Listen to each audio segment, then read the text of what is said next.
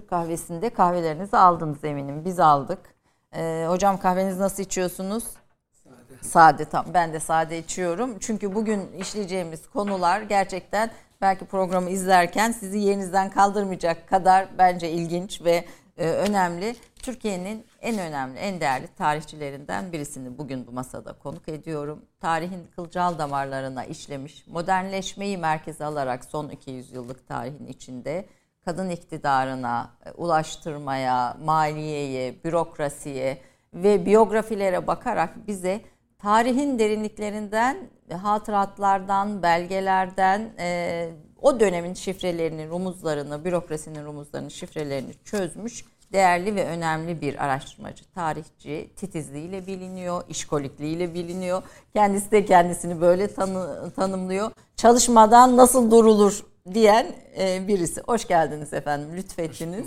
E, bir defa her şeyden önce okurken e, sizin e, ile ilgili çalışırken gerçekten her çalışmanızın son derece e, ilgi çekici e, dikkat çekici ve aslında bizim hiç bakmadığımız tarihi bir genel bütün olarak e, okurken hiç bakmadığımız detaylara, noktalara e, girdiğini gördüm ve ben kendi adıma büyük bir ilgiyle okudum e, ve izleyicilerimizi de mutlaka okumalarını tavsiye ediyorum.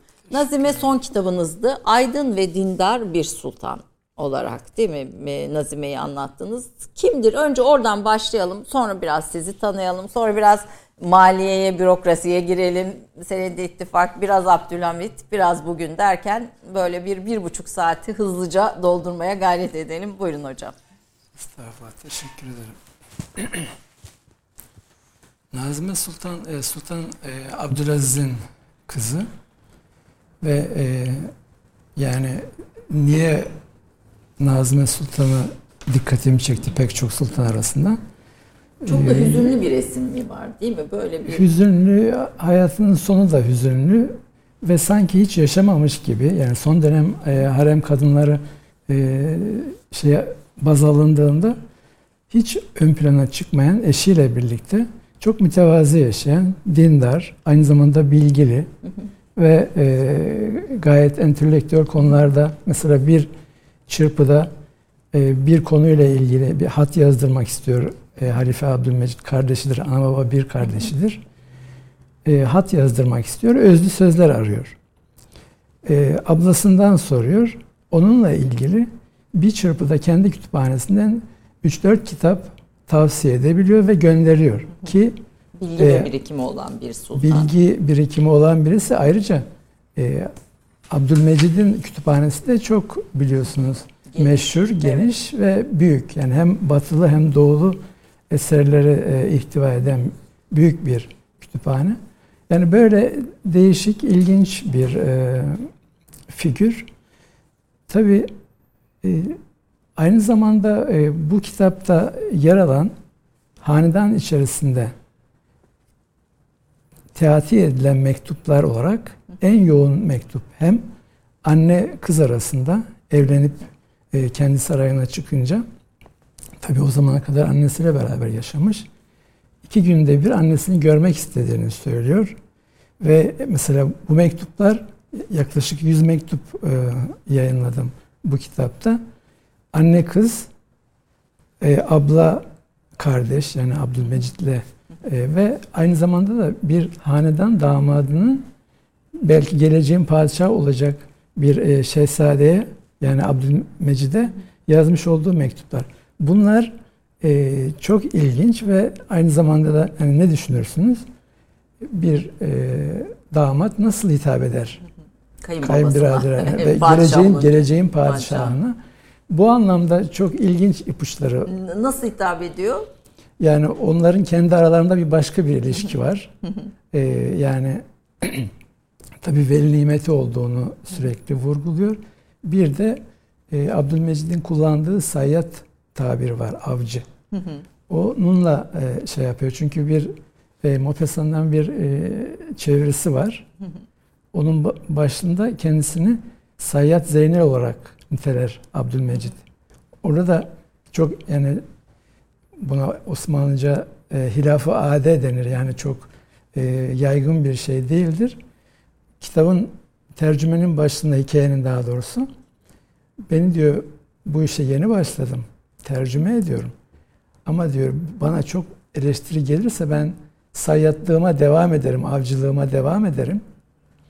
Ee, eğer yani beni eleştirmeyin, ben tercümelerime devam, devam edeyim diyor. Tabii entelektüel birisi Abdülmecit, resim çok, yapan yani. Tabii aynı zamanda. Batı edebiyatını çok iyi bilen. Çok ve iyi bilen. Mopasan çevirileri de bu çerçevede.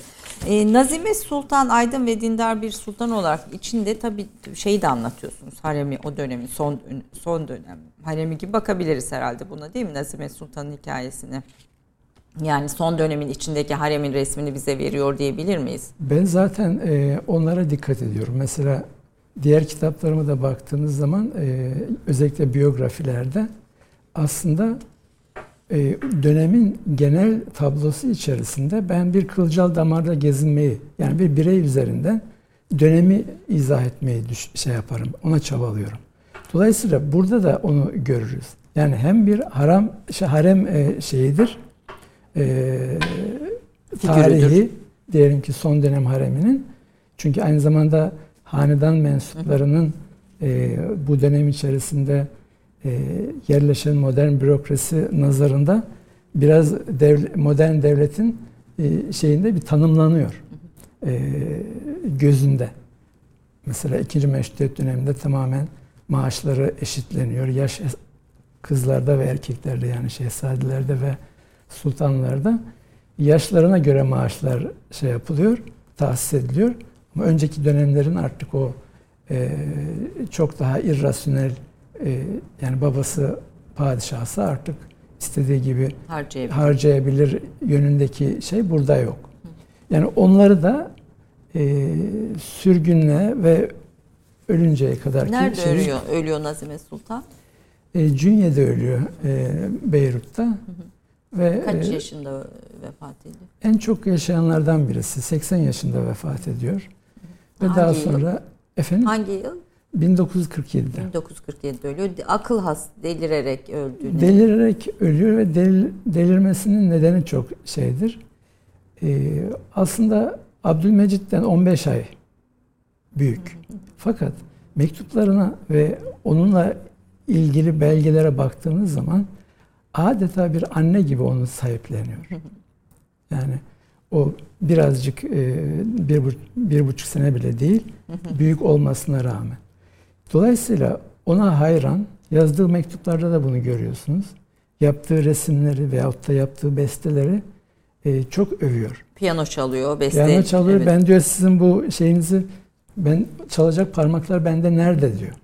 Abdülmecid yani, için. Abdülmecid'e söylüyor. Evet. Ve orada e, 1944'te halifenin ölüm haberini alınca düşüp bayılıyor. Ayıldığı zaman bir daha bütün hafızasını ve e, yitiriyor ve şey yapmıyor. E, konuşamıyor. Anlamsız kelimeler e, söylüyor. Neslişah Sultan bunları bize e, anlatıyor. E, yeğeninin kızı malum Ömer Faruk Efendi'nin e, kızı. Ve e, şöyle bir hikaye anlatıyor Neslişah Sultan. Kocası Abdülmünim ve e, şeyle birlikte Beyrut'a gidiyor ve halasını Osmanlı Paşası kocasıyla evliliği devam ediyor mu yoksa başka bir evlilik? Hayır, hayır. Bunlar çok enteresan. Mesela çocukları yok. Çocukları olmadığı halde e, sürgüne gönderilirken Ali Halit Paşa, Derviş Paşa'nın oğludur. O da çok dindar bir insan. Aynı zamanda ehli tarik bir e, Kaç yaş şey. var aralarında Nazime Sultan'la? 6-7 yaş. Aa, çok değil. Evet. Çok değil. Diğer şeylere ee, göre. Yok, diğerlerine evet. göre e, evet. E, şey değil. Çünkü 6-7 diye şey yapmamın nedeni 1860'da doğduğunu e, tahmin ediyoruz Ali Halit Paşa'nın. Gidiyorlar ve halasının bu durumundan haberi yok Nesşah Sultan'ın. Beni diyor tuttu. Bütün şeyi e, köşkü gezdirdi diyor. Anlamsız sesler çıkararak. Sonra bir tablonun önüne geldik diyor. Aklını kaybettiği sıradaki durumu anlatıyor her. Yok. Ak, aklını kaybettikten bir müddet sonra. Sonraki evet. Ziyaretine gidiyor yani yaklaşık Anladım. bir yıl sonra filan. Ve e, diyor anlamsız sözler yap, söylüyor ediyor ve tabloyla göz göze gelince diyor birdenbire bakışları değişiyor. Yani halifenin tablosu. Ee, ve o zamana kadar böyle dan dan dan dan şeyin e, üzerine vuran tuşlara, piyanonun tuşlarına birdenbire müthiş bir e, değme sanatçılara taş çıkartacak bir Eser. e, Chopin çalıyor. Evet Abdülmecit, Halife Abdülmecit Chopin sev, sever imiş. Ve bunu mesela hani o anda bile o geçmişi hatırlıyor hı hı. ve hastalık ortadan kalkıyor ve sonra tekrar dan dan dan diye basmaya başlıyor ve eski haline dönüyor. Tabii bir yurt dışına çıkışları, oradaki hayatları vesaire bütün bunlar da tabii kitapta detaylarıyla e, var ama onun da ötesinde harem konusunda yani harem harem evlilikleri, sultanların evlilikleri, hayatları, o modernleşme dönemindeki yaşanılan değişim e, konusunda bize büyük ipuçları veriyor. Benim böyle bir dikkatimi çekti. Mesela hiç bu sayılarda bilmiyordum. Haremdeki en e, çok sayının yani kadının haremde olduğu ve görevleriyle herhalde birlikte e, en yüksek cariye sayısı e, 967 ile 4. Mehmet dönemine aittir diye bir notunuz var burada. Bunu daha sonra e, Sultan Abdülmecit dönemi izliyor ve Abdülhamit bütün bunlara bir sınırlama da getiriyor işin böyle bir aslında modernleşme tarihiyle birlikte e, sultanların kadınlarla olan e, ne diyelim e, münasebetlerine dair de bir tarihin değişimini de kitapta izlemek görebiliriz. Görebiliriz. Nazime'nin belgelerinin Dolmabahçe arşivinden galiba buldunuz. Mektupları orada. Mektupları orada. Ve daha sonra Dolmabahçe'deki arşivi yakın bir zamanda şey aktardılar devlet arşivlerine aktardılar. Orada Mabeyin tasnifinde yani e, zaten mevcut olan bir tasnifti. Or, oraya ilave ettiler.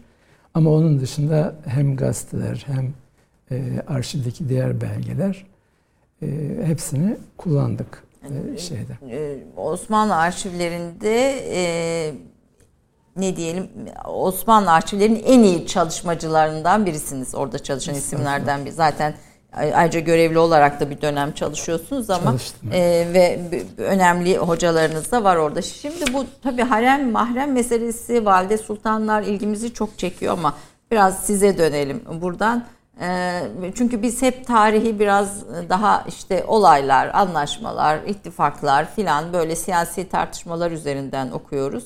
Siz başka bir yerden tarihi okuyorsunuz. Bir kadın üzerinden okuyorsunuz. E, modernleşme tarihimizi muhafazakarlarla modernleşmeciler arasındaki çatışmaları da e, ve bürokrasi üzerinden okuyorsunuz. Bu iki çalışmayı da aynı derecede önemli ve e, kıymetli olduğunu ve bize başka bir pencere açtığını söylemek istiyorum. Şimdi Ali Akyıldız kimdir? Biraz oradan başlayalım. Bütün bu detaylı, incelikli araştırmaların peşine düşen e, bir e, hoca olarak sizi tarihçi olmaya sevk eden, bütün bunları merak ettirten, bu merakın sonunda bu eserleri ortaya çıkartan e, kişi olarak biraz e, sizi sizden dinlemek isterim. Bir özgeçmiş hazırladık, onu da birazdan vereceğiz.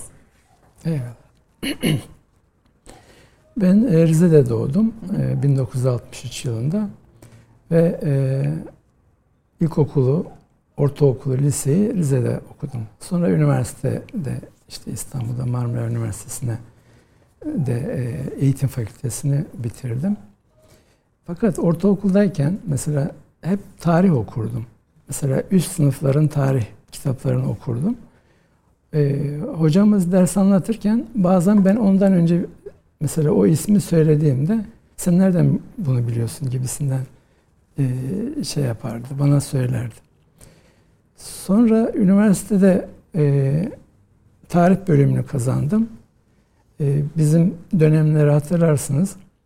Ee, hukuk ve tıp önemliydi. Ve bana e, hep çevrendekilerin için e, tekrar sınava girmiyorsun derlerdi. Ben de şunu söylerdim ona, tekrar sınava girersem gene tarih yazacağım. Niye böyle bir şey yapayım diye. Yani tarihe karşı böyle bir ilgim vardı. Ve e, bu zaman içerisinde Tabii akademisyenliğe karar verdik. İşte doktora tezim Osmanlı Merkez Bürokrasisi. Doktora teziniz buydu değil mi? Osmanlı Merkez Evet. Bü- Bürokrasisiydi. Bu e, Bu bu pek çok da ödül alan bir kitap aynı zamanda yani hem ulusal hem uluslararası pek çok ödül de alan bir kitap. Döneminde yapılan e, yani bu alanda yapılan en kapsamlı ilk çalışma diyebilir miyiz buna? evet yani halen de öyle. E, burada mesela e, ben 20 yıllık modern bürokrasinin 2. Mahmut döneminde ve oğlu Abdülmecit dönemindeki kuruluşunu bir bütün olarak sivil bürokrasinin ele aldım. Ve bunu yazarken mesela 16 saat hiç bilgisayarın başından kalkmaksızın sadece zorunlu ihtiyaçlar için e, çalışırdım. Kaç yılda sürdü? Mesela bir kitabınız için 5 yılda yazdım diyorsunuz. Bütün Bunu- belgeleri olmasına rağmen bu bu ne kadar? Bunu üç buçuk yıl artı benim saatim. Evet, efendim şu kitap üç buçuk yılda yazılmış, ortaya çıkmış ve tabii öncesi e, bir sürü araştırmadan sonra bir de uzun bir 16 16 saat çalışarak. günde 16 saat çalışarak çıkmış bir kitaptır. Çünkü böyle bir konuyu e, ben kendim cesaret edemezdim. Hocam e, Profesör Doktor Mübahat Kütükoğlu ile beraber bu e, konuyu çalışmaya karar verdik. Onun cesaret ve yönlendirmeleri olmasaydı ben herhalde böyle bu kadar ağır bir konuyu şey yapamazdım. E, cesaret edemezdim. Çünkü Mübahat Hanım bir gün şey demişti bana. Evladım ben okurken başım dönüyor. Sen nasıl yazdın bunu gibisinden. Yani kuruluyor o istikrarsızlığı yani halen devam eden bugün kurumların kurulup ertesi gün başka bir forma dönüştürülmesi vesaire orada e, hakikaten baş döndürücü bir şey. Merkez bürokrasisi o vakte kadar hiç bir e, modern belki değil ama bir, bir bürokrasi yok muydu? İkinci Mahmut'a kadar. Şimdi şöyle, önce çalışma benden önce e, yapılan çalışmalardan mesela Carter Findlay'in e, artık klasikleşmiş ama e, 18. yüzyılın sonlarından 1922'ye kadar bütün bir dönemi, bütün saray e, bağbali yani merkez bürokrasisi e, şeyinde ele alır. Dolayısıyla onun çalışması ilktir. Ama ayrıntı yoktur. O literatür e, olarak şey yapar. Bu kadar e, yoğun ve e, şey bir kesit, kısa bir kesiti yok daha önce. Ama modern bürokrasiyi yani geleneksel Osmanlı kurumları üzerine 2. Mahmut tesis ediyor. Merkez bürokrasisini. Daha sonra oğlu Taşra'yı da e, bu işin içerisine katarak biraz e, o modern ihtisasa dayalı bir takım kurumlar oluşturmaya çalışıyorlar. Mecbur mu kalıyor Osmanlı o dönemde? Mecbur çünkü e, yeni sorulara yeni cevaplarla e, şey vermeniz gerekiyor. Yani artık bir Bağbali'deki bir memur hem iç işlerini hem dış işleriyle ilgili belgeleri yazıyordu. Bu yapıyla artık gitmez. Dolayısıyla hariciye ayrı bir e, mütehassıs bir birim olarak ön plana çıkmak zorunda. Yani devlet güçlü olduğu zaman diplomasiye e, muhtaç değildir. Muhta yani diplomasi veya hukuk zayıfların ideolojisidir. Devlet zayıfladıkça diplomasi ön plana çıkıyor ve e, dolayısıyla e, bu bir ihtiyaçtan ortaya çıkan Bu, bir şey. Burada şey çok e, altını çok çiziyorsunuz. E, Büyükelçilerin e, işte sonradan e, atanması, Türkiye'nin ya o dönemin Osmanlı toplumunun dünyadan haberdar olamaması, doğru haberdar olamaması. Mesela bir tercüme bürosunun kurulmasının ne kadar önemli bir e, o dönemin politikası açısından katkı olduğu gibi aslında hani kurumları mikro ölçekte altlara inerek de e, e, ele alıyorsunuz. Gerçekten dış dünyada olan bitenden haberdar olamıyor muydu sağlıklı biçimde o dönemli Osmanlı? Şimdi şöyle tabii ki oluyor ama artık e, o eski mekanizmalar yani böyle gayri muayyen bir şey gelecek, bir tüccar gelecek veyahut da bir rakip ülkenin e, yani diyelim Fransa ile İngiltere arasındaki rekabetten kaynaklanan İngiliz elçisi size bir takım bilgiler verecek bu tür gayrimuayyen ve e, kurumsal olmayan şeylerle dış politika sürdürülemez bir hale geldiği için 1793'ten itibaren işte ilk daimi elçilikler kuruluyor. Öncesinde buna ihtiyaç hissetmiyor. Ha var mıydı yok muydu ayrı bir tartışma konusu. Ama hissetmemiş.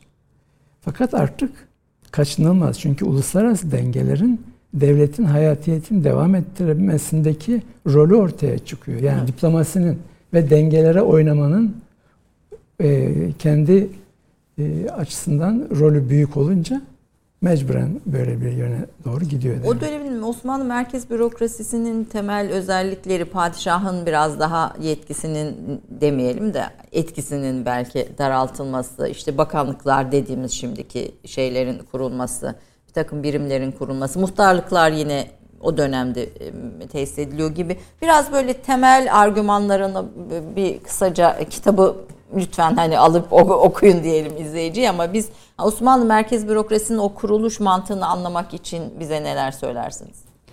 Şimdi Yeniçeri mesela diyelim ki en son zikrettiğiniz muhtarlık. Hı. Yeniçeriliği kaldırıyor ve Yeniçeri takibatı başlıyor. Yani ciddi kanlı bir dönemdir o dönem. Ve e, o dönemde sosyal hareketliliği devletin bir şekilde takip etmesi gerekiyor. Onun üzerine muhtarlığı ilk defa olarak kuruyor. 1829 yılında. Yani 26'da Yeniçeriliği kaldırıyor. 29'da muhtarlığı kuruyor. Önce e, belli pilot bölgelerde çünkü Osmanlı bürokrasisinde böyle bir uygulama vardır. Pilot bölgelerde önce şeyi alınır, uygulanır, sonuçları alınır ondan sonra Kastamonu galiba e, evet, pilot bölgede. Pilot bölge orada başlıyor sonra İstanbul'da e, muhtarlıklar kuruluyor. Dolayısıyla burada e, bir ihtiyaçtan hareketle bu mevzu bahis. Şimdi e, Osmanlı merkez bürokrasisinde de baktığımız zaman şunu görürüz. İkinci Mahmut dönemi sonrasında yani bu bürokratik düzenlemelerin yapılması ve sonrasında e, devletin mukadderatında geleceğinde rol oynayan insanlar kimler? Hariciyeden yetişmiş, Fransızcaya ve diplomatik usul ve kaidelere e, aşina olan insanlar. Bunlar artık harici naz, nazır olarak veyahut da sadrazam olarak işte Ali ve Fuat Paşaları ve burada örnek verebiliriz. Böyle bir e, şey ortaya çıkıyor. Bir yapı ortaya çıkıyor ve sonuna kadar da bu devam ediyor. Ama o merkez bürokrasisinin e, şekillenmesi Avrupa'dakinden biraz farklı oluyor tabii ki. Yani burada diyelim bir İngiliz veya bir Fransız e, sistemini tam olarak almıyor. Şekil olarak alıyor. Nazırlıkları alıyor. İşte başında gene bir e, öbür tarafta başvekil veya başbakan. Burada e, sadrazam var. Ama öbür tarafta e, başvekilin kendi kabinesini kurar modern parlamenter sistemde. Ama burada hem nazırı ve nazırları tabi hem sadrazam hem şeyhülislamı sadrazam, şey, padişah atar. Atıyor. Dolayısıyla yani e, kolektif bir sorumluluk yok. Meşveret sistemi de işte bir takım meclisler falan da kuruluyor. Meşveret sistemi işleyebiliyor mu? İşte daimi meclisler oluşturuluyor. O daimi meclislerde e, olgunlaştırılan kararlar daha sonra e, yukarıya doğru şey yaparak padişahın iradesiyle kanunlaşıyor. E, bu, bugün de devam ediyor bu yapının aslında değil mi gördüğünüz Aynen. kadarıyla. Yani Aynen. aynı yapı e, bunun e, yaklaşık hani kurulma tarihi olarak 1836-1856 gibi e, bir dönemi veriyorsunuz. Merkez ve Taşra Teşkilatı'nın yeniden yapılanma süreci. Bugün de bu Merkez ve Taşra Teşkilatı'nın o dönemki o kuruluş yapısı devam ediyor mu? Aynen. Ve bütün mesela hukuk, sorunlarıyla, o dönemki sorunlarıyla. Sorunlarıyla, zihniyetiyle ve eksik yönleriyle aynen devam ediyor. Ee, e, e, eksik yönleri dediğimiz şeyi biraz daha açar mısınız? Mesela bir iki yerde dikkatimi çekti. E, Cevdet Paşa gibi ama çok da emin değilim. Bu kurulan e, e, meşruiyet meclisleri için buralara e, alınan kişilerin iltimasla alındığı için hiçbir sonuç vermediğini söylüyor. Yani iltimas, kayırmacılık, e, bir görevi e, öğrenemeden bir başka görev atanamama gibi sizin notlarınız var ama temel olarak gördüğünüz en önemli bugün de devam eden sorunu ne görürsünüz Osmanlı merkez bürokrasisinden Cumhuriyet bürokrasisine geçerken? Ve günümüze kadar e, yani en temel sorun işte benim e, o Rusovari toplumsal sözleşmenin olmaması. Ve tamamen e, devlet ve halk. Aslında bu şudur. Osmanlı'nın e, yönetici zümre ve reaya ayrımı aynen devam ediyor. Ve bu o kadar böyledir ki her şeye ekonomik alanın tamamına, bürokratik alanın tamamına, hukuka, her şeye nüfuz eden iktidar. Yönetici zümre ile rea yani halk arasındaki ayrım e, Cumhuriyet bürokrasisinde de devam Aynen etti. devam ediyor. Çünkü e, muhalifler e, iktidara geldiklerinde iktidarı şey yaparlar. E, taklit ederler. E, hem taklit ederler hem aynileşirler. Ve devletle kendisini özdeş sayar. Hı hı. Temel problemlerden birisi bu. Oysa biz ne yapmalıyız? O toplumsal sözleşmede bizim birey olarak bir yerimiz olması lazım. Din, ırk, efendim artık e, her türlü farklılık şey yaparak e, göz önünde bulundurularak. Bu toplumsal yani, sözleşme mesela senede ittifak var Magna Carta'ya benzetiliyor ama hani tabii ki o süreci ve dönemi farklı ama veya diğer işte meclis açıyoruz, meşrutiyeti ilan ediliyor, cumhuriyeti ilan ediliyor. Yani bir sürü şeyler, işte anayasalar, taslaklar vesaireler oluyor. Bunu burada bu söylediğiniz e, gerçekleşememiş midir hiç Türk e, Cumhuriyet bürokrasisinde?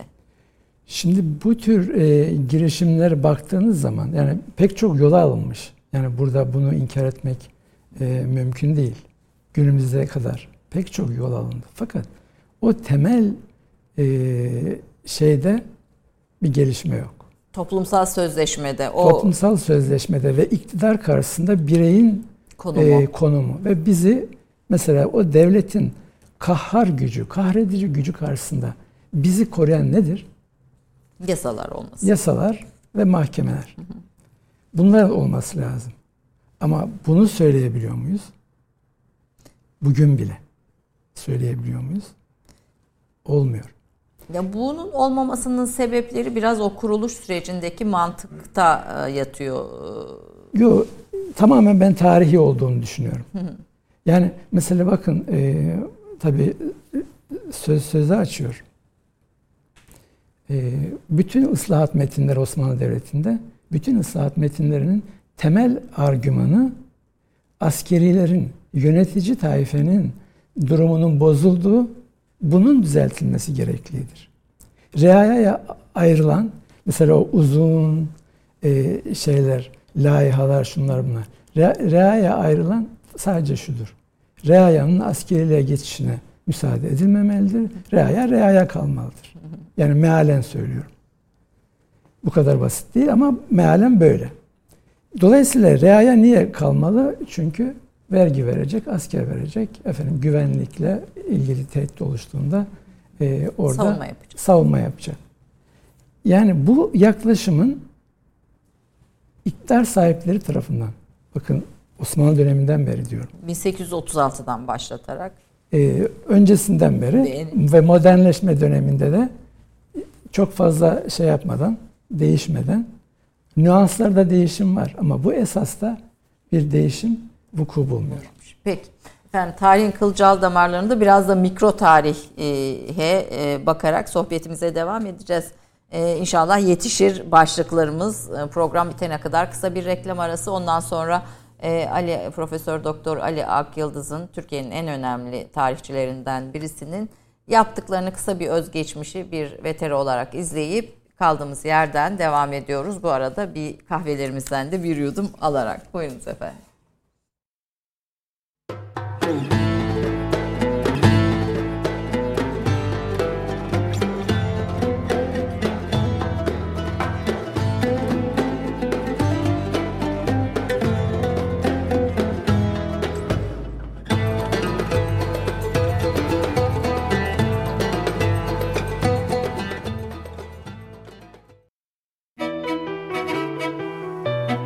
Ali Ak Yıldız 1 Aralık 1963 tarihinde Rize'de doğdu. 1985'te Marmara Üniversitesi Atatürk Eğitim Fakültesi Tarih bölümünden mezun oldu. 1987'de İzmir Aydın Demiryolu konulu teziyle yüksek lisansı, 21 Temmuz 1992'de de Osmanlı Merkez Bürokrasisi'nde reform başlıklı teziyle doktorasını tamamladı. Başbakanlık Osmanlı Arşivinde 2 yıl uzman yardımcısı olarak çalıştıktan sonra 1989'da Marmara Üniversitesi Fen Edebiyat Fakültesi Tarih Bölümünde Yakın Çağ Tarihi Araştırma Görevlisi, 1995'te doçent, 2001'de ise profesör oldu.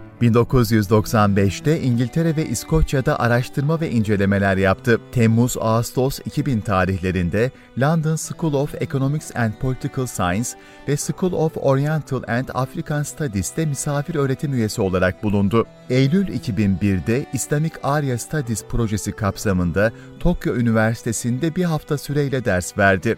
2014'te Marmara Üniversitesi'nden emekli oldu. Hala İstanbul 29 Mayıs Üniversitesi Edebiyat Fakültesi Tarih Bölümü Başkanı olarak görevini sürdürmekte olup aynı zamanda Türkiye Bilimler Akademisi asli üyesidir. 1997'den bu yana Türkiye Diyanet Vakfı'nın çıkardığı İslam Ansiklopedisi'nin Türkiye Tarihi ve Medeniyeti heyetinde müellif redaktör olarak görev yapmaktadır. 1995'te Tanzimat dönemi Osmanlı Merkez Teşkilatı'nda Reform isimli kitabıyla Türk Tarih Kurumu Teşvik Ödülünü, 2001 Aydın Doğan Tarih Ödülünü aldı. 2002'de Osmanlı Bankası Arşiv ve Araştırma Merkezi, Avrupa Bankacılar Birliği ve Tarih Vakfı'nın ortaklaşa düzenlediği Bankacılık ve Finans Tarihi yarışmasında Para Pul oldu, Osmanlı'da Kağıt Para, Maliye ve Toplum isimli eseriyle kitap dalında birinci oldu. 2010'da ilk defa düzenlenen Uluslararası Halil İnalcık Tarih Ödülüne ve 2011'de Erginkan Vakfı tarafından düzenlenen Türk Kültürü Araştırma Ödülüne layık görüldü. Aynı sene Marmara Üniversitesi 129.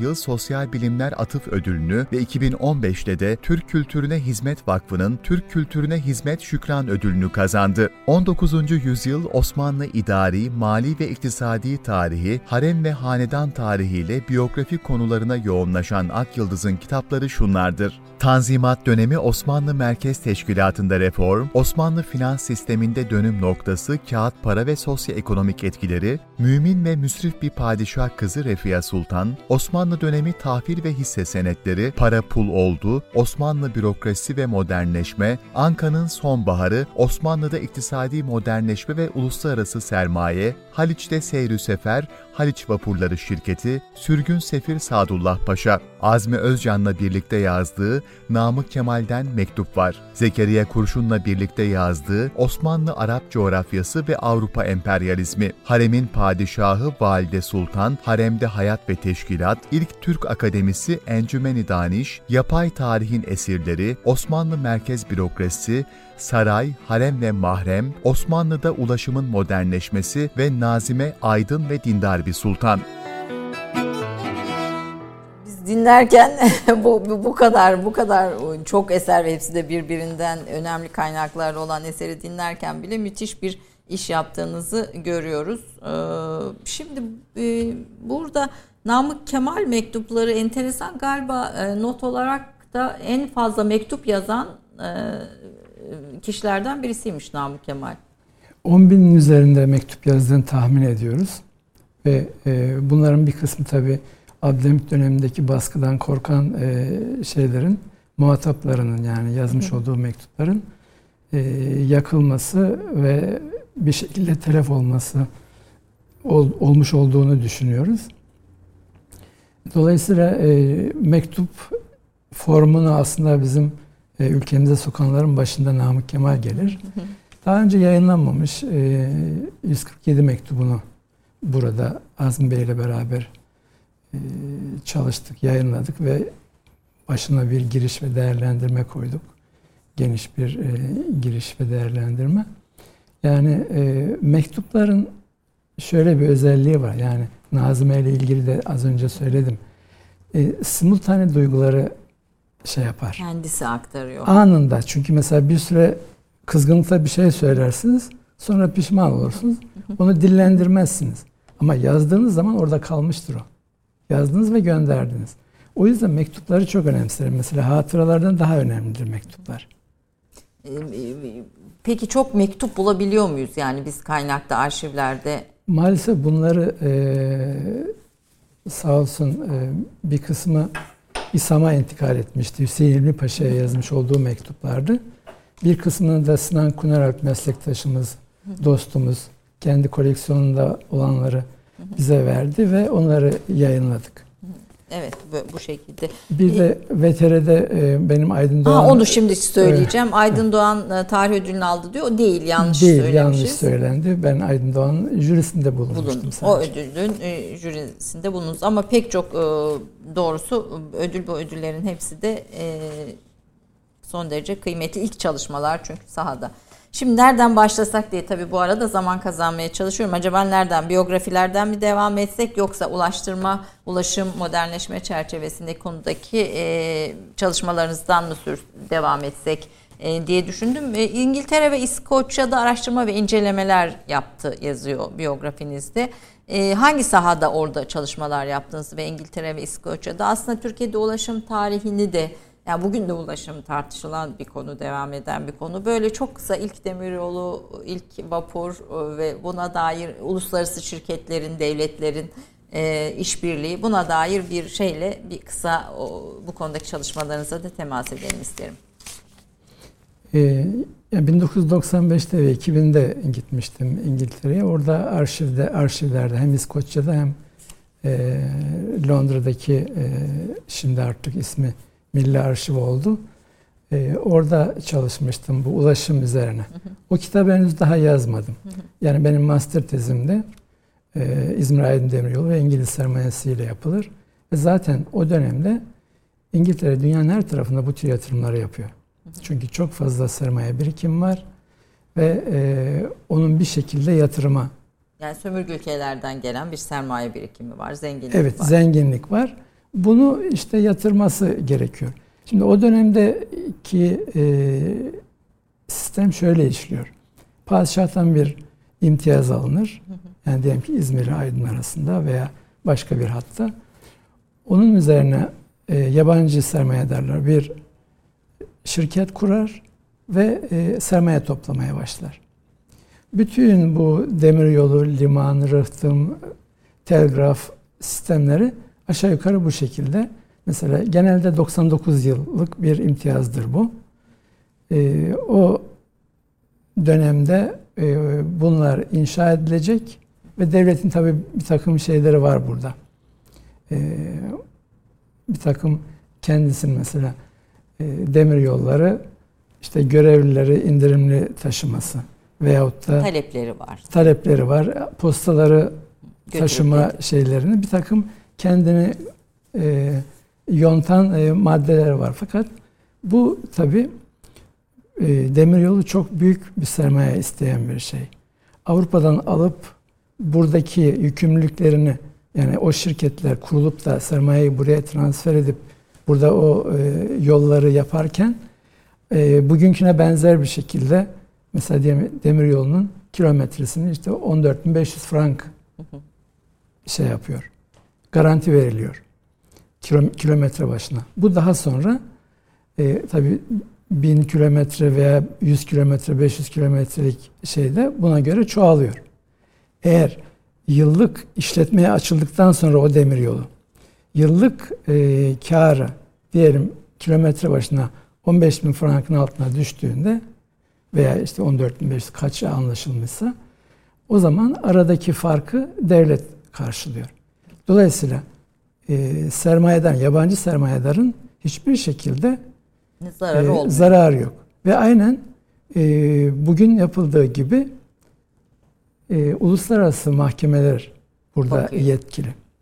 Böyle bir süreç tabi e, ciddi sıkıntıların yaşandığı bir süreç. Mesela 1830'da İngilizler yani modern demir yolculuğun başlangıcı işte Liverpool Manchester hattının açılışıdır. Çünkü insan taşınmıştır ilk defa. Ve e, ilk imtiyaz daha önce bir takım imtiyaz girişimleri var. Ama gerçekleşen 1856'da İzmir Aydın Demir Yolu'dur. Daha sonra bu imtiyazlar çoğalır ama ilk demiryolları genelde İngilizler tarafından yapılır. Bütün dünyanın farklı yerlerinde de aynıdır. Çünkü İngilizler o dönemde bu alanda yani mühendislik alanında halen çok fazla ilgilidirler. Mesela gittiğiniz zaman o büyük e, kitapçılarda Railways ayrı bir şeydir. Yani İngiliz onlar demiryolları. İngiliz demiryolu ve demiryolculuk onlar da farklıdır. Ee, daha sonra işte Fransızlar, Almanlar bu işin içerisine giriyor ve kendi nüfuz bölgelerini oluşturuyor. İşte e, Suriye civarı Fransız nüfuz alanı. Ee, Aslında Almanlar şirketler üzerinden ülkeler e, Osmanlı üzerinde kendi nüfus güçlerini e, oluşturuyor ve Osmanlı'yı borçlandırıyorlar. borçlandırıyorlar ve e, oradaki o e, imtiyaz kapma çalı- e, çatışmaları aslında Birinci Dünya Savaşı'nın en büyük nedenidir. Bunun üzerine durulmaz. Çünkü bir, ulaşım sistemleri, iki, e, artık petrol bilinmektedir. Mezopotamya'ya doğru inen Berlin-Bağdat demiryolu projesidir. Buna hem Rusya hem İngiltere hem Fransa karşı çıkar. Bunun tabii karşı çıkma nedenlerini burada çok uzar iş onunla girmiyoruz. E, Abdülhamit'in bu noktada ikinci Hicaz Demiryolu'nu kendi sermayesi, kendi gücüyle yapma gayreti e, her ne kadar bir Alman mühendisi de olsa bu bu noktada bir şey bir tecrübenin sonucu diyorsunuz. Aynen bir de alternatif olarak kendisi yapmaya çalışıyor ki Ab- Abdülhamit'ten önce bunu e, Abdülaziz deniyor. Fakat e, işte Mudanya Bursa e, ve Haydarpaşa İzmit yolları yapılır. Fakat çok yani Türk iş gücü ve e, sermayesiyle yapılır ama çok sağlam olmaz. Daha sonra bunların e, işleyebilmesi için başka e, yeniden e, tahkim edilmeleri, sağlamlaştırılmaları gerekmiştir. E, vapurların da tabii gelmesi bu, bu dönemde önemli. Hem mimariyi de etkiliyor işte iskelelerin yapılması herhalde. E, onlar da bir şirket olarak, e, şirkete Hayriye e, o da bir şirket olarak geliyor ama o biraz daha yerli ka- kalıyor sanki. Doğru mu anladım? Yani şöyle şirket hayriye üzerinden yani ulaşım, deniz ulaşımı dediğiniz gibi biraz daha yerli oluyor. Yani yerli sermaye ile padişahın ve valide sultanın da işin içerisinde yani sermayedar olarak o hisse senetlerinden satın aldıkları devlet bürokrasisi e, o dönemde Reşit Paşa bu işin Cevdet Paşa, Fuat, Fuat o zaman tabii Cevdet Efendi ve Fuat Efendi ve e, Reşit Paşa bunların öncülüğünde e, gerçekleşen bir projedir Şirket Hayriye ama Şirketi Hayriye e, kurulduğu zaman e, sermayeyi temin etmek için ne gerekiyor? Memurlara de- deniyor ki siz şu kadar alacaksınız. E, hisseler çok yüksek. Yani her bir hisse. Bu sefer bazen bazı memurlar işte birleşerek bir hisse alıyorlar. Veya işte gidip bir sarrafa, bankere e, borçlanıp e, hisse almaya çalışıyor. Çünkü emir yukarıdan. E, öyle bir takım ayrıntıları var.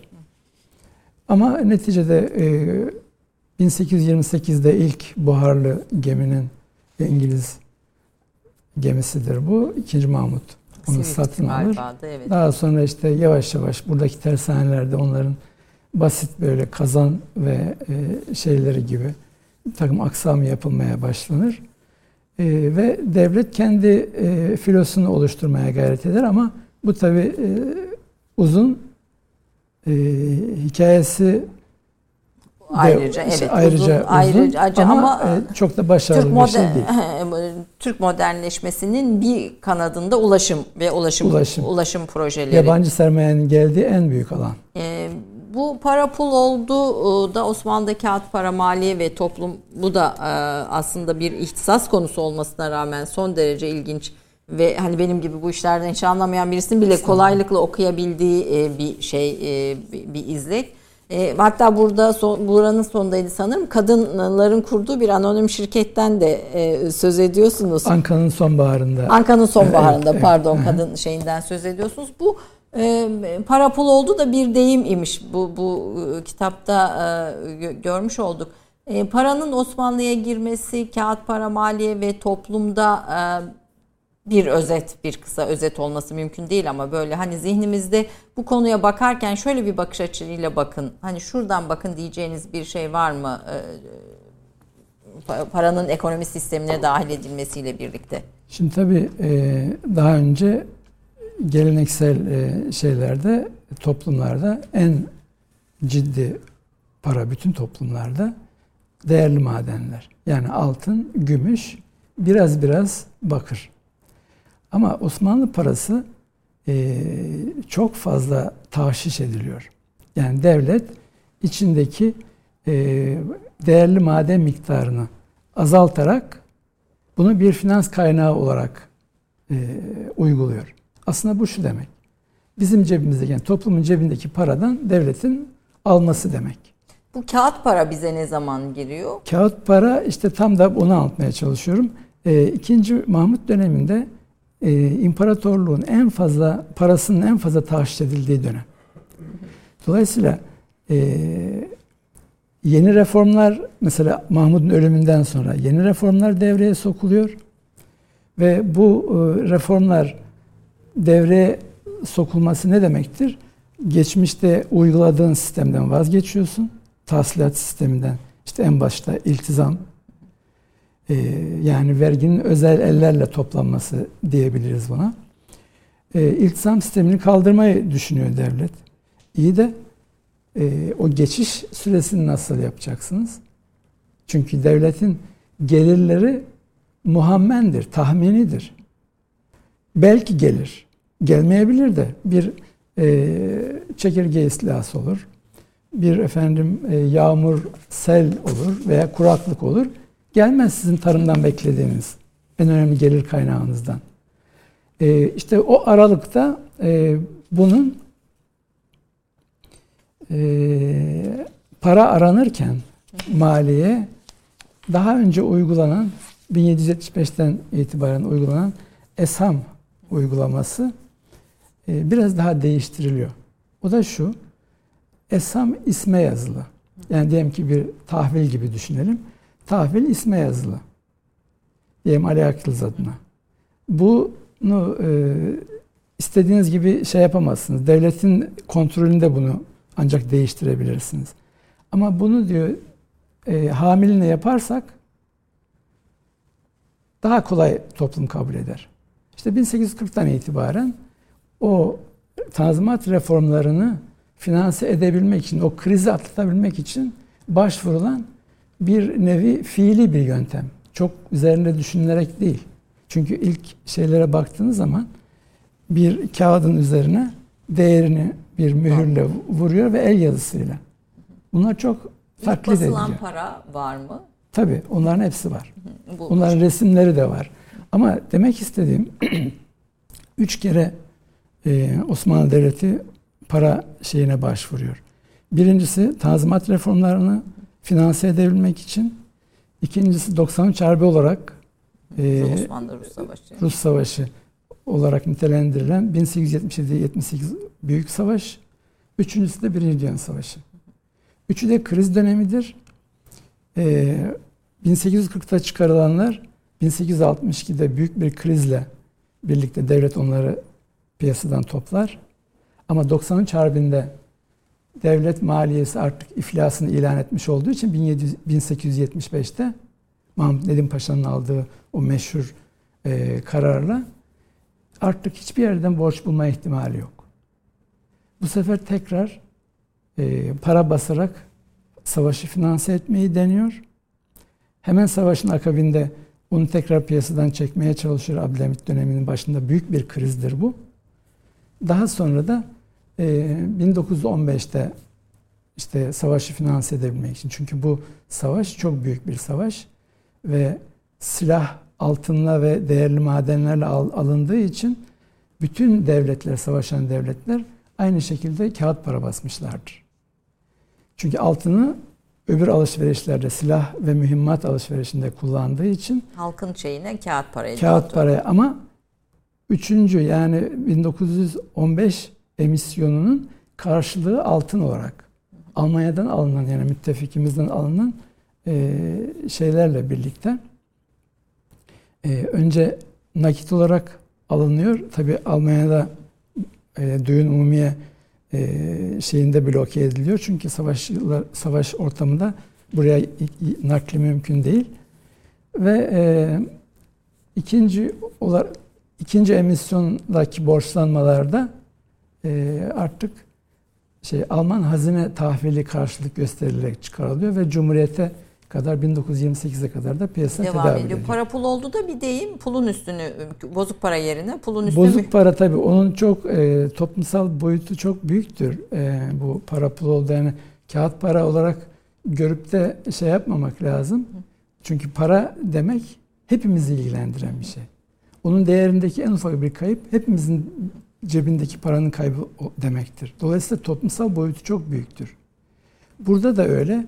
Bozuk para e, çok tedavülden dolayı şey yaptığı için e, deforme oluyor, e, yıpranıyor.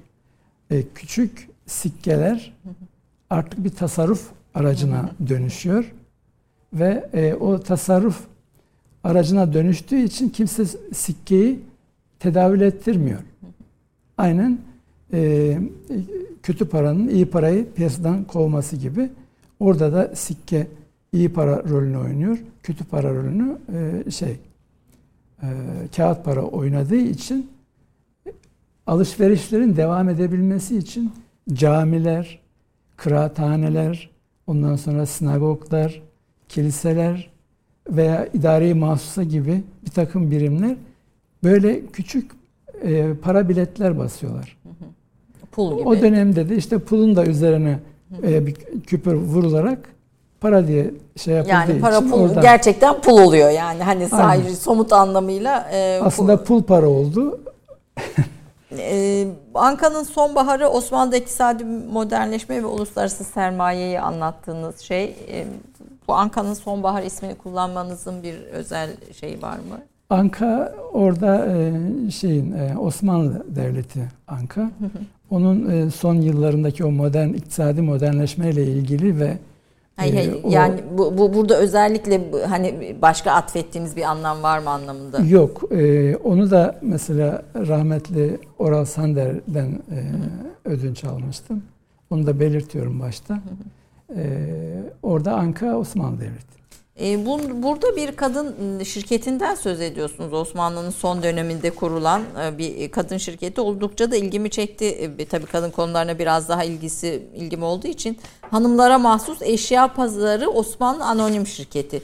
Bayağı da yaşıyor Cumhuriyet sonrasında da. e, Tabii e, şark eşya pazarına dönüşüyor Cumhuriyet'le. Daha doğrusu e, savaş yıllarından sonra ondan sonra Cumhuriyet'e devam ediyor. Ediyor. e, bu bu kitapları da Türkiye'nin tarihini okurken şirketlerin tarihini de e, ihmal etmeyin diyerek maliyenin tarihinde, paranın tarihinde ihmal etmeyin. Hatta daha da önemli diyerek tavsiye edeyim. Şimdi biz tabii bu e, bir takım film platformlarında e, işte diziler izliyoruz. İşte Amerikan parasının hikayesi, dünya parasının hikayesi, işte kurulan meclislerin açılan filan bunlar böyle küçük küçük belgeseller, filmler. Fakat bizde bunlara dair ne bir belgesel ne bir film ciddi bir çalışma yapılmıyor. Hani bu kitapları okurken e, ne kadar önemli bir kaynak ortaya koyduğunuzu ve bu kaynaklardan ne kadar çok e, film e, e, yani hikaye, belgesel bir sürü şey üretilebileceğini de bir kez daha gördüm. Buradan da tavsiye ediyorum. Yani çünkü filmleştirmek tüm e, bunların şeyinde anlamayı biraz daha e, o tarihi kolaylaştırıyor. kitleselleştirir. Yani şimdi bunu sadece meraklıları okur.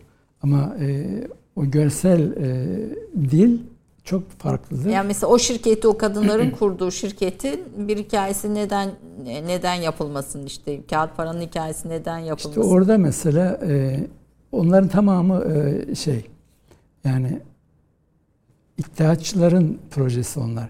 Kadını toplumsal hayata e, sokmaya çalışıyorlar. Bunu yaparken de kendi eşlerine kullanıyorlar. Yani öncülük etsin diye. Ve o e, şey kurulurken mesela şirket kurulurken çok ilginç bir e, olay yaşanıyor. Şurayı devlette buna izin verelim mi vermeyelim mi diye e, tartışmalar var. İşte o dini şeyle birlikte kadınla erkek an- anonim şirket. Anonim şirket nedir? Herkes sahibidir. genel kurulda bir araya gelecekler. Bunları nasıl şey yapacaksınız? Kadın Bu- erkeği bir yere getirecek. Evet, fıkha uygun değil gibisinden e, bir takım e, yaklaşımlar ve şeyle görüşler serdediliyor Şurayı Devlet'te. İddiaçıların orada çok enteresan bir şey var. Bu diyor inzibati bir sorundur, fıkhi bir sorun değildir. Genel kurulda e, ortada e, güvenlik güçleri durur, bir tarafta hanımlar durur, öbür tarafta erkekler durur, yapılır diyor. Ve yürüyorlar. Yani orada ihtiyaçlar bunu çok kurumda aynen kendileri yapıyorlar. Kendi eşlerini, kendi e, kızlarını işin içerisine sokarak hem bir rol model hem de hani e, Bir tamam, öncülükte. biz e, şey E, yapıyoruz. Vapurlarda da galiba ilk geldiğinde kadın erkek yeri ayrı olmadığı için kadınların bilmesi yasak. Yasaktı. E, ondan sonra işte e, 1850'de e, şirket ayrıya kurulunca o yasak anlamsız bir yasak. E, ayrı ayrı yerler düzenlenerek yani kadınların e, oturacağı salonlar bezlerle ayrılmış veya işte bekleme salonları o dönemde yok. İskele yok. İskele, mesela vapur açıkta duruyor. Kayıklarla yolcular e, vapura götürülüyor. Ondan sonra inerken de gene aynı şekilde. E, bu tabii meşakkatli bir şey. Kadının yanında kim olur? Çocuğu olur, küçük çocuğu falan. Böyle bir e, yaklaşım söz konusu. E, Sonra bir şirket kurulunca e, bunu şöyle tevil ediyorlar. İşte ayrı salonlarda bulunmak kaydıyla bu yasağı kaldırıyoruz. Ama gene birdenbire kaldırmıyorlar. Anadolu yakasında yani Üsküdar, e, Kadıköy, Daziye'de e, şey olduğu için Müslümanların yoğun olarak yaşadığı yerler. Oralarda sadece sabah e, seferlerinde vapurların kadınlar binebiliyor ilk zamanlarda. Sonra tabii bu e, şey yapıyor. E, bu, bütün bu Kaldırılıyor yasak. e, mikro tarih alanlarında bence daha çok yazılması gereken ve yapılması gereken çalışma var. Ben yapay tarih algısında hatta yapay tarihin esirleri diye bir söyleşi yorum kitabınız da var. Yapay tarih algısını eleştiriyorsunuz. Gelmiş, geçmiş, olmuş, bitmiştir. Savunulmaya ihtiyacı yoktur. Tarihi savunu veya red anlamaya engeldir diyorsunuz. Ve e, Valide Sultan kitabınızın girişinde de tarih felsefenizi ortaya koymak için Bakara suresindeki onlar bir ümmetti geldi geçti. Onlara kendi kazandıkları size de kendi kazandığınız siz onların yaptıklarından sorumlu değilsiniz ayetini koyuyorsunuz. Bir reklam arası son bölüme giriyoruz. Biraz bu bakış açısını e, biraz da Valide Sultanları konuşalım istiyorum. İnşallah vaktimiz kalır diye umut ediyorum bu birikimden faydalanmak için. Efendim kısa bir reklam arasından sonra 3. bölümde Profesör Doktor Ali Akyıldız'ı dinlemek üzere yine buradayız.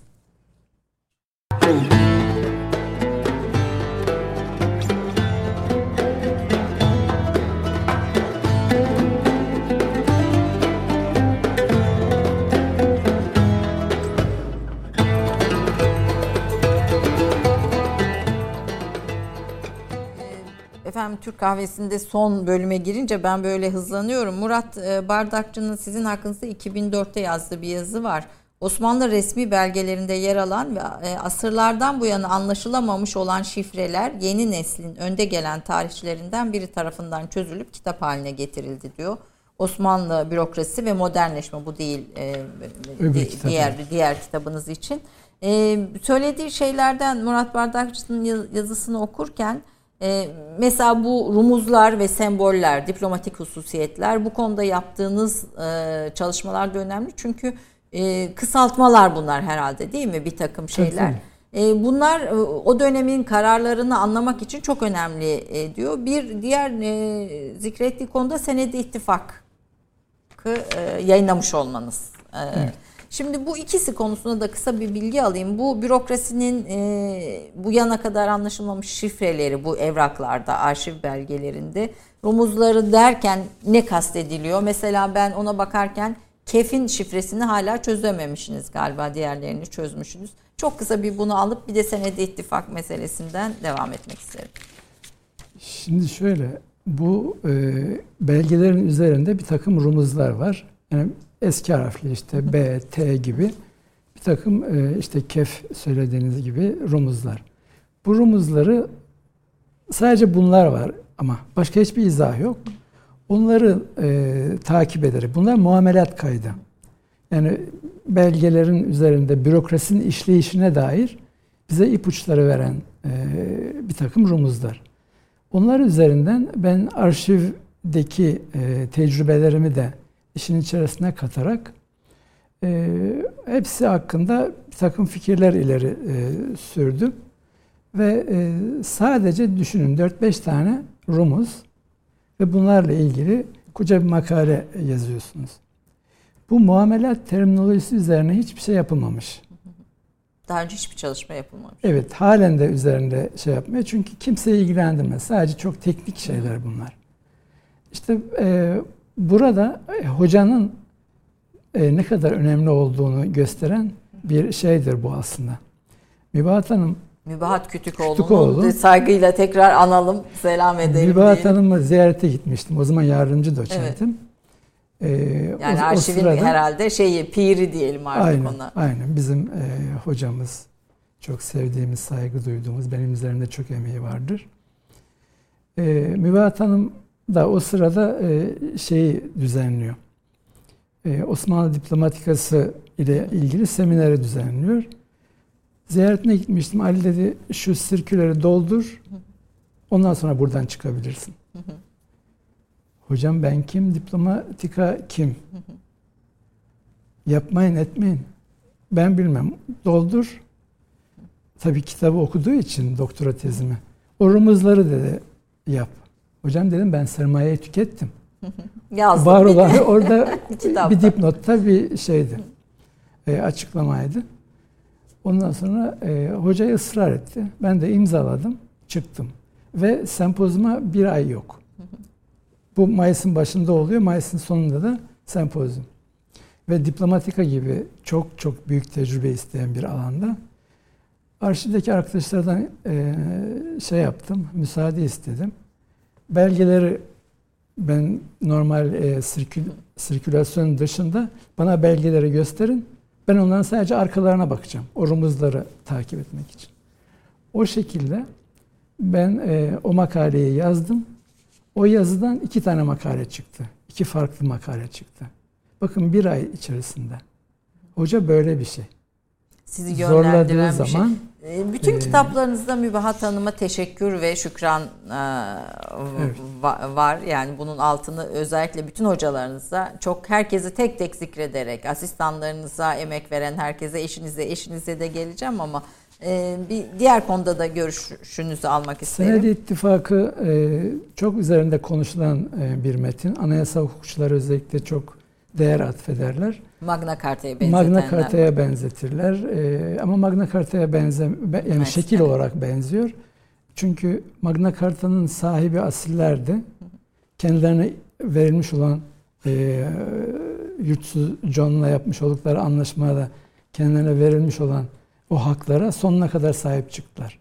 Ama e, Senedi İttifak Rumeli'den gelip sadrazam olan, ikinci Mahmud'u tahta çıkaran e, Alemdar Mustafa Paşa'nın sahiplendiği bir şeydi. Ama merkez bürokrasisi bunu isteyerek kabul etmedi.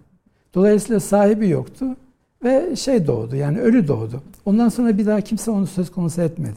Senet İttifak'ta bir ayanlar e, meselesi var. Yani Ama, ayanların e, bizim bürokrasimiz ya yani bizim devlet yönetimimiz üzerindeki etkisi bugün de sürüyor diyebilir miyiz?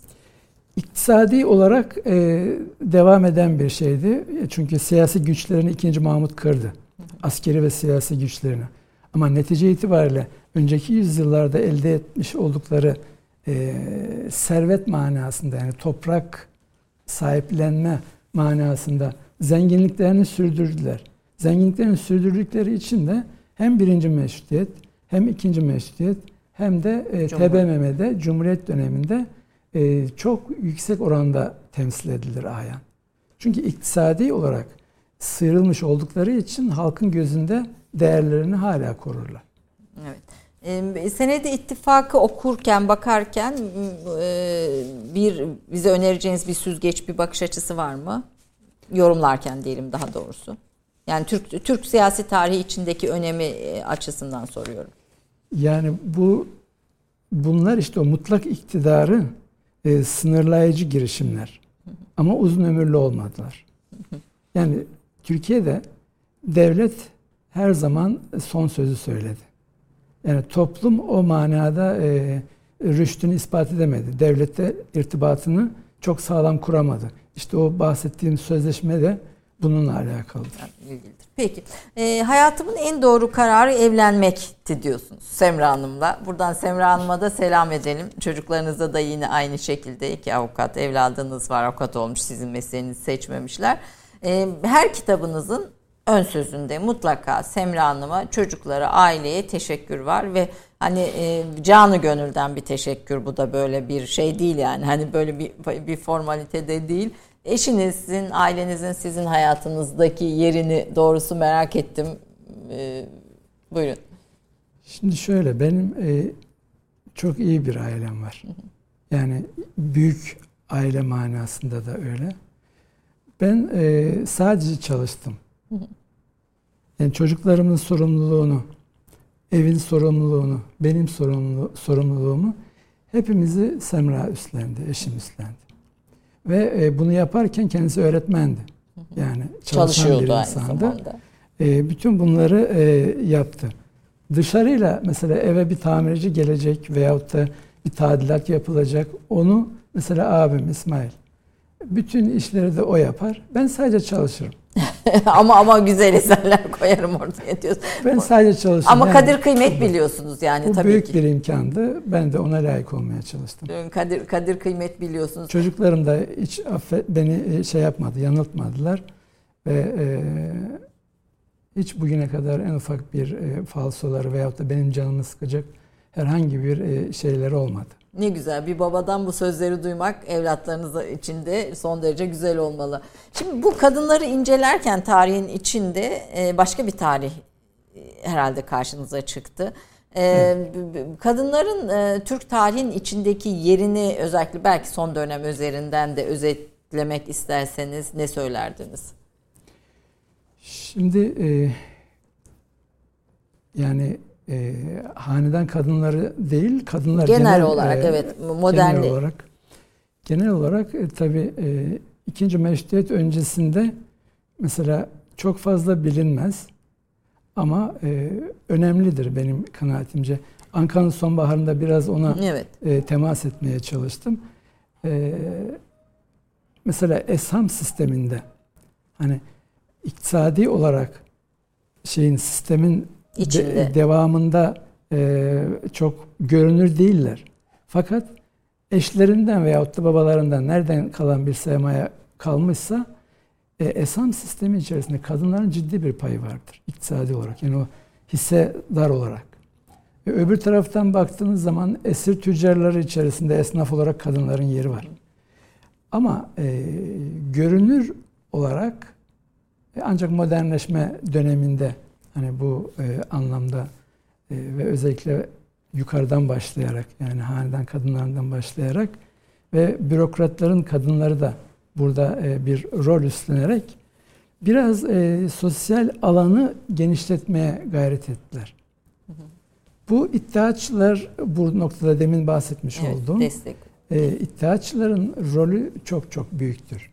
Gerçekten iddiaçılar e, e, bu anlamda kendi eşlerini çeşitli sosyal faaliyetlerin içerisinde veyahut da hanedandan bazı sultanlar ikinci meşrutiyet döneminde e, bazı hareketleri özellikle kızların eğitimini ön plana çıkaran dernekleri himaye ederek manevi himayelerinde bazen maddi olarak da destekliyorlar filan. Veya Balkan Savaşları sonrasında ortaya çıkan o trajedilerde e, toplumsal dayanışmayı kadınların işte Halide Salih o dönemdeki adıyla yani Salih evet. Zeki'nin eşi olduğu için Halide Edip, Edip meşhur. Adı, evet. Onların e, faaliyetlerini ve şeylerini görüyoruz. Yani kadınlar sivil alanda özellikle ikinci meşrutiyetten sonra ciddi bir e, birikim oluşturdular. İşte o iktisadi e, olarak kurdukları e, şirketler, veyahut da işte foto, fotoğraf şirketleri başka iktisadi bir takım teşebbüslerin şeyinde bulunuyorlar.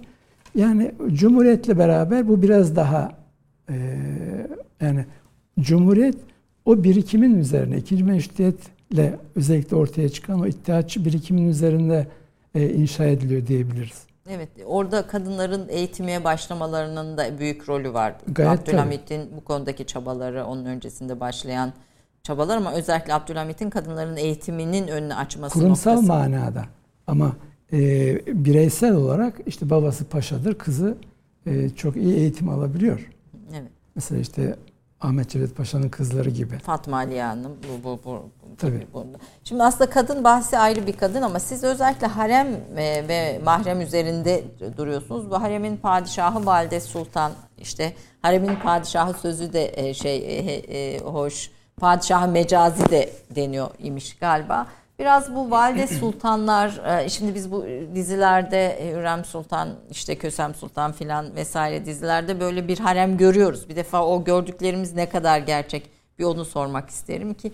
İkinci olarak da valide sultanların, e, haremin Osmanlı tarihindeki etkisini sormak isterim. Çünkü bunlar oryantalist bakış açısıyla böyle biraz egzotik, biraz gizemli, biraz böyle hani işte cinsiyet, cinsellik vesaire gibi bir takım imajlarla sunuluyor.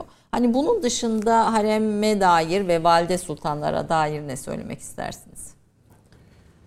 Şimdi tabi tabiat boşluk kabul etmez. Dolayısıyla eğer ortaya bir boşluk çıkarsa o bir, bir şekilde doldurulur. Hele hele bu iktidar mahfillerinde bu böyledir. Şimdi valide sultanların ben e, bütün bir imparatorluk başından sonuna kadar bütüncül olarak harem teşkilatını inceledim bu kitapta. Şurada, burada Evet ve bu, bu kitap aslında benim tarihçilik e, noktaya nazarında da benim için bir devrim e, şeyidir. Yani yaratmıştır. Çünkü süreci baştan sona incelediğim zaman orada işte e, o iktidarla insan ilişkilerinin çok fazla değişmediğini gördüm. Görüyorsunuz. Ee, şimdi 1550'lerden 1650'lere kadar ki dönem işte e, kadınlar saltanatı dönemi olarak resmedilir. Bu e, biraz acımasız bir e, şey olduğunu düşünüyorum. Bir e, değerlendirme olduğunu düşünüyorum. Biraz popülist algıyla da alakalı. Çünkü e, mesela 16. yüzyılın yani 1575'ten 1600 yılına kadar ki 1603 yılına kadar ki e, valide sultanlar yani Nurbanu ve Safiye Sultan'ın e, gücü kullanma biçimiyle sonraki işte Kösem'in ve Turan Sultan'ın kullanma biçimi arasında bir fark vardır. Mahiyet farkı vardır. O fark nedir? Hem Nurban'da hem efendim Safiye'de oğullarının yarattığı çünkü hem 3. Murat hem 3. Mehmet biraz daha e, saraylı padişahlardır. Artık kanuni gibi savaşlarda ömür geçiren şeyler değildir. Orada e, onların zayıflıklarını bırak, bırakmış olduğu boşluk, zayıflık demeyelim çünkü e, yani öyle görüyor. O e, boşluğu anneleri doldurmuş. Ve annelerine gerçekten çok fazla e, değer de vermişler. Zaman zaman çatışmışlar. E, ama hem batılı elçilerle irtibat kurma manasında hem bazen devletin politikasının Nurban'da olduğu gibi Venedik elçisiyle Venedik irtibatlardan elçisiyle, söz tabii. ediyorsunuz. Şirketler sadece elçilerde değil yani şir- bayağı bir ayrıca uluslararası büyük, çok büyük paralar da hediye ediyor Venedikliler. E, yani Mesela- rüşvetler falan da dönüyor. Rüşvet de dönüyor özellikle Safiye'de. Dolayısıyla e, orada iradi bir iktidar kullanımı vardır. Yani e, padişah kendi yetkilerini annesinin kullanmasına göz yumuyor. Fakat sonrasında yani 17. yüzyılın ilk yarısındaki iktidar kullanımı valide sultanların yani Kösem'in ve e, Turhan Sultan'ın e, pozisyonu biraz daha farklıdır. Çünkü e, küçük yaşta e, padişahlar iş başına geliyor. Veyahut da 1. Mustafa gibi akli melekelerinde sorunlar olanlar iş başına geliyor. Veya Sultan İbrahim gibi. Bu durumda e, mesela 4. Mehmet 6,5 yaşında tahta geçiyor. Evet, çocuk. Çocuk. E, 4. Murat 11 yaşında tahta geçiyor. Şimdi bütün kararın e, alınmasında en üstteki padişah 6,5 yaşında da olsa e, son sözü o söyleyecekse o zaman orada bürokrasinin bir muhatabının olması gerekir. O muhatap kimdir? Valide Sultan. İster istemez böyledir. Çünkü o dönemin e, kaynaklarına baktığımız zaman zaten e, o vasi tayinini e, meşru bir şekilde yapıyorlar. Şimdi bu ikisi mahiyet olarak farklı olan iki şeyi aynı kategoride evet. aynı isimle isimlendirebilir misin? Evet. Yani mecbur orada. Başka şansı şey. da yok yani. Tabii. Orada devlet orada bir şey vasi tayin ediyor. Dolayısıyla e, sarayda bütün iktidarın sarayda toplanması bu çatışmaları da e, azdırıyor ve e, yepyeni aktörleri devreye sokuyor. Yani diyelim ki sarayda ağlar yani haremle e, bürokrasi arasındaki irtibatı kuracak olan ağlar ön plana çıkıyor ister istemez. Yani biz tarihi bu anlamda bir rasyonel alan olarak e, inşa etmek zorundayız. Evet. O rasyonel alanından e, giderek uzaklaştığımızı görüyorum ve bu beni üzüyor bir tarih. Yani olarak. niye rasyonel alan olarak inşa edemiyoruz diye düşünüyorsunuz peki tarihi? E, çünkü tarih bir inanç alanı olarak e, resmediliyor Türkiye'de. Yani bir e, muhafazakarlar ve modernistler olarak e, çok kaba bir tasnife tabi tutsak ikisi de bakıyorsunuz tarih üzerinden tezlerini geliştiriyorlar. Birisi sevmiyor, öteki e, aşırı seviyor. E, bu burada bir yanlışlık var. Burada bilimin yöntemini ve bilimin ahlakını kullanmamız gerekiyor. Nedir o? E, anlamak ve izah etmek. Evet. Anlayıp izah ettiğimiz zaman tarih bize yardımcı olabilir. Onun dışında hikayedir yani ben e, yani o hikayeleri niye şey yapayım ki? Efsunlanmış gibi. E, efsunlanmadan, hipnotize olmadan, olmadan diyorsunuz. Bu Valide Sultan kitabı da son derece ilginç. E, Refia Sultan'ı ben bulamadım ama hani onun da hakkında okuduklarım e, e, vardı. E, müsrif bir e, sultan olarak tanımlıyorsunuz. Son dönem haremdeki bütün kadınları müsrif e, ve hatta neredeyse Osmanlı maliyesinin bir gükü olarak e, anlatıyorsunuz. Biraz bu israf meselesine çok kısa değinelim. Haremin akıbeti ne oldu diye kısa bir başlık yönetmenimizin sesini duyuyorum son 5 dakikaya girdik diyor ama bunlar böyle çok kısa geçilecek konular olmasa bile bize en azından bir fikir verecek, yönlendirme yapacak e, şeyler söyler misiniz? Şimdi şöyle, Abdülmecit döneminde e, bu tablo ortaya çıkıyor. Abdülmecit e, en fazla başlarken evet, evet, evet, ikinci evet. E, cariye sayısının en fazla olduğu ikinci e, rakam Abdülmecit dönemine ait. Ve o dönemde e, kendi eşlerine karşı e, bu anlamda bir e, dizginleyici yani ikinci Abdülhamit'in yaptığı gibi bir e, şey rol üstlenemeyince bu sefer e, ciddi manada harem eskiden çok mazbut iken ve tamamen e, o kalın duvarlar arasında e, bütün kontrol bir, varken e, şey hayat Oy. devam ederken birdenbire dışarıya mesire yerlerine e, işte akşamları mehtaplara çıkan bir e, tabloyla karşı karşıya kalıyoruz. Ve orada mesela Serfiraz diye bir ikbali var. E, yani kadın efendi kadrosuna giremeyen fakat padişah çocuk veren e, ikbal diyoruz e, Serfiraz'ın e, bir yıl içerisinde inanılmaz borçlar yapıyor şeyde e, piyasaya. Ve bu işte Refia Sultan e, ve kendi diğer kızları da bunun içine içine katılınca öyle bir duruma geliniyor ki e, neredeyse devletin bütün gelirlerine eş değer bir Harcama. borç yükü sadece saray ve e, kadınların e, ve saray e, mensuplarının ortaya çıkardı. Bu devletin bütün gelirlerinin yani yıllık bütçesinin kadar neredeyse eşdeğer.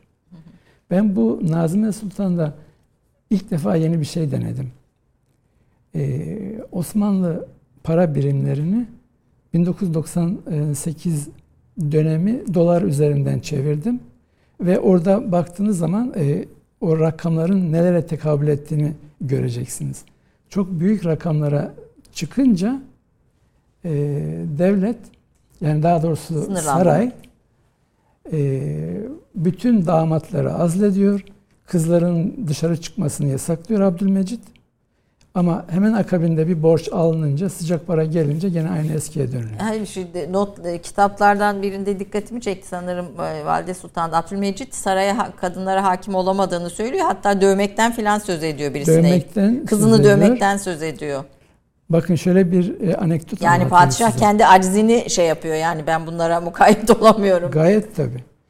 Başka bir şey daha söyleyeyim. Ne, ne kadar e, durumun e, vehamet arz ettiğini. Abdülmecit e, bu borçlanma sürecinde, saray kadınlarının borçlanma sürecinde Hazne Hassan hazır olan Ali Galip Paşa, yani hem Abdülmecid'in damadıdır hem de Reşit Paşa'nın oğludur. E, Hazine, Hazne Hassan durumunu babası sadrazama açtı diye sarayın sırrını dışarıya verdi diye azlediliyor. Damat olduğu halde. Ama 1858'de padişah şey yayınlıyor gazetelerle. Diyor ki saray mensuplarından kesinlikle veresiye şey mal vermeyin. Yani satmayın diyor. Satmayın yani diyor. Saray mensuplarına şey satmayın diyor. Ve kamuoyunun önünde aleni olarak, olarak yapıyor bunu. E, şimdi okurken tabii şey zor. Sarayda sultan olmak da zor. Yani gör ve çok çileli hayatları. Yani çileli Kesinlikle. bir tarafıyla ve çok trajik aslında. E, şimdi yazmayı düşündüğünüz birisi var mı? Bir sultan. Refia Sultan'ı öneriyorum. Nazime Sultan yeni kitabınız. E, Refia başka bir yeni bir sultan var mı? Yeni bir kulağıma e, gelenler var. Yani çok uzun e, süre önce malzemesini toplamıştım ama bir türlü nasip olmadı. Adile Sultan'ı çok istiyorum. Yani hem mutasavvıfe hem e, şaire hanedanda çok nadir bir e, kadın. Onu yazmak istiyorum. Biraz e, bir iki e, şehzade biyografisi yazmak istiyorum. E, ama şu elimdeki e, çalışmaları bir bitireyim yani. Bir de Behice Sultan'dan söz etmiştiniz. Kendi isteğiyle yani hiçbir sultan kendi isteğiyle birisiyle evlenemiyor. Evet, ee, kendi aynen. isteğiyle aşık olduğu kişiyle evlenen ve 13 gün sonra veremden ölen bir Behice Sultan'dan söz ediyorsunuz. Son derece trajik bir şey, hikaye. Behice Sultan'ı şimdi bir master öğrencime e, şey olarak verdim. İnşallah o şekilde merakla bekliyoruz. Aslında çıkacak. biyografilerden ve bu hikayelerden bir dönemin ruhunu ve duygusunu da hani olayların okuru tarihin ötesinde çok daha iyi hissediyoruz. Umarım bu çalışmalar çoğalır. Son e, soracağım yönetmenim kızacak bana ama e, ben onu sormadan e, programı bitirmek istemiyorum. E, Sultan Abdülhamit'in eşleri, son dönem padişahların eşleri üzerine de bir makaleniz var. Kitaplarda da buna ilişkin çok güzel detaylı bölümlendirmeniz var kaç tane eşi vardı ve e, şey not olarak da söylüyorsunuz. Sultan Abdülhamit daha hani e, Kafkas ve onun öncesinde Çerkesleri tercih ediyor evlenmek üzerine. E, kaç eşi vardı Sultan Abdülhamit'in? Şimdi şöyle e, tahttan indirildiği zaman 10 e, tane eşi var ve bunların e, çok büyük bir kısmı, bir ikisinde şüphe var çünkü e, çok büyük bir kısmı e, şey e, hür ve soylu aileler. Soylu ailelerden Kafkasya'dan gelip ülkeye yerleşmiş olan zaten e, Sultan Abdülmecit döneminden sonraki e, harem teşkilatında o nepotik bağlantıları biliyoruz. Yani e, kim kimin e, teyzesinin Yakala, kızı efendim şu bu bunlara dair e, o nepotik bağlantıları biliyoruz. Padişah öldüğün şey tahttan indirildiğinde 10 tane var. E, tahttan indirildikten kısa bir süre sonra Mezide e, kadın efendi vefat ettiği için e, en son işte 1918'de öldüğünde bir veraset e, davası oluyor. Orada e, Bidar kadın efendi de orada vefat ediyor yine 1918'de. Ama diğerleri e, hayatta, berhayat ve e, bunlar hür ve nikahlı. Bildiğimiz bu. Bildiğimiz bu. Peki e, hiç tek eşli padişah e, var mıdır? Şöyle, tek eşliliği istemiyor e, saray kuralları. Çünkü şehzade sayısını arttırmak ve hanedanın geleceğini teminat altına almak e, istediği için. Mesela e, işte Nurbanu Safiye'ye çok fazla e, bağlanınca oğlu Murat bunu istemiyor. Ondan sonra e, çok şey yapıyor. Mesela cariyeler takdim ediyor, şunu yapıyor, bunu yapıyor ki ondan ilgisi geri gelsin de diğer cariyelerle irtibat kursun. Burada çocuk sayısını artırmak için. Ama diğer göre. taraftan o şehzadelerin e, hepsi de birbiri için risk te- teşkil ediyor.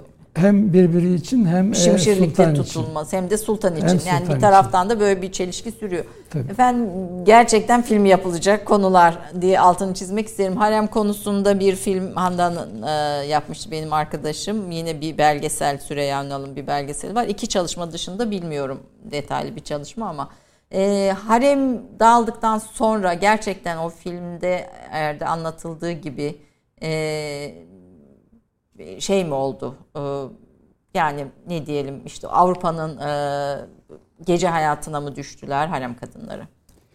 Şöyle e, mesela ailesi bir kısmını e, bilindiği için ailesi olanlar alıp götürdüler ama bir kısmı yaşlı ve acize olduğu için yani saraya sığınmakla sığınmak durumundalar. Onlar çok trajik şeyler e, yaşamışlar. Ve daha sonra e, onların bir kısmı tekrar devlet sahip çıktı. Çıkmak zorunda kaldı. Kaç kaç kadından söz ediyoruz? E, sayı bilmiyorum e, şu anda ama Abdülhamit döneminden sonra zaten e, harem e, şey yapılıyor, tasfiye ediliyor. Ama ailelerin yanına gidiyor önemli bir kısmı ve e, efendileriyle kalıyor önemli bir kısmı. Yani hanedan artık şehrin her tarafına da, dağılmış olduğu için kendi e, şeylerinde Hizmet ettiği kişiler. ettiği kişiler istihdam Hanedan üyeleri yurt yerlerde dışına çıkınca onlar da beraber gitmiş. Bir kısmı bir kısmı burada kalmış. burada kalmış. Peki. E, Handan Öztürk'ün filmi Handan e, Harem e, Diye eski bir filmdir ama güzel bir filmdir. Bu sahada yapılmış. Bunu da burada tekrar tav- e, tavsiye edeyim. Efendim çok çok teşekkür ediyorum. Merak ettiğimiz çok konu var ama böyle bunlardan küçük birer parça bize aktardınız. Türk Kahvesi izleyicilerini lütfettiniz.